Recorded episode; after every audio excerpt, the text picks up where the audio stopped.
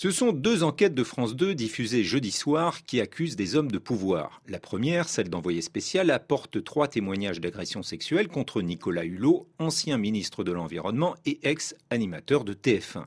Le parquet de Paris a ouvert hier contre lui une enquête pour viol et agression sexuelle. Le reportage reprend et prolonge une enquête d'un magazine disparu peu après, Hebdo, qui avait dévoilé il y a trois ans qu'une plainte pour viol de Pascal Mitterrand, petite fille de l'ancien président, avait été déposée contre Nicolas Hulot en 2008 avant d'être prescrite. Immédiatement, l'écologiste avait obtenu l'antenne de BFM TV pour désamorcer son affaire avant qu'elle ne paraisse, et des membres du gouvernement, notamment Marlène Schiappa, à l'époque en charge de l'égalité homme-femme, s'étaient portés à son secours. Trois ans plus tard, Nicolas Hulot est retourné sur BFM TV pour tenter de déminer la charge en se posant en victime, mais les soutiens lui font cruellement défaut. Certes, il n'est plus au gouvernement et annonce d'ailleurs se retirer de la vie publique, mais c'est surtout que depuis trois ans, un MeToo des médias est venu changer la donne. Patrick Poivre d'Arvor, l'ancien présentateur de TF1 en particulier, est visé par une nouvelle plainte pour viol de l'écrivaine Florence Porcel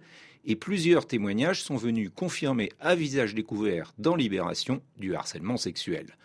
Le deuxième reportage de complément d'enquête met en cause les ministres Jean-Yves Le Drian et Florence Parly, mais aussi les présidents Hollande et Macron, et cette fois pour des faits d'une toute autre gravité. Grâce à Disclose, un collectif de journalistes d'investigation, il est établi sur la foi de documents classés confidentiels défense que la France a passé un accord de coopération avec l'armée égyptienne qui a eu pour conséquence d'éliminer des trafiquants, des cibles civiles et non des terroristes comme le prévoyait une mission en Égypte. Pour cela, un avion français a fourni des renseignements qui ont ensuite servi à bombarder un millier de véhicules cibles dans le désert.